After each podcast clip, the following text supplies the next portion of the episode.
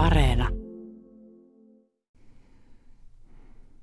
Kirjailija Joel Lehtonen vietti 1920-luvulla kesiään saaressa Vanajavedellä.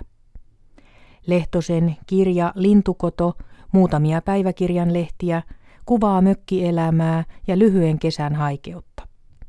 Päivän mietelauseeksi nyt ote tästä teoksesta. Sitten virjää pikku elämä jälleen saaressa ja töllissä kuin missäkin talosessa. Sikäli kuin kesä kaunistuu samanlaisena kuin menneinäkin kesinä. Näinä onnellisina päivinä aamusta alkaen kaikenmoista pientä ahkerointia niin leipämurusen puolesta kuin myöskin lintukodon kaunistamiseksi. Lintukoto lienee hyvä nimi majallemme. Täällä on kaikki niin vähäistä – pientä. Tämä on linnunpesä, kääpiöiden, tonttujen talo, lintukotolaisten linna.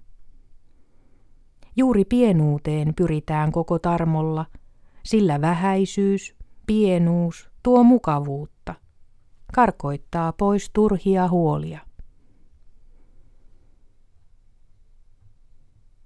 Mietelauseeksi luin otteen Joel Lehtosen kirjasta Lintukoto muutamia päiväkirjan lehtiä vuodelta 1929. Tästä kirjasta päivän mietelauseet myös huomenna ja ylihuomenna. Tämän viikon mietelauseet on toimittanut Riikka Kaihovaara. Turun tuomiokirkon kellonlyöntien jälkeen puolen päivän uutiset ja sitten jatkuu Seija Aunilan sarja Amerikan kirjeitä Pöljänkylälle. Tänään kuullaan elämästä Pöljänkylällä. On puolen päivän hetki.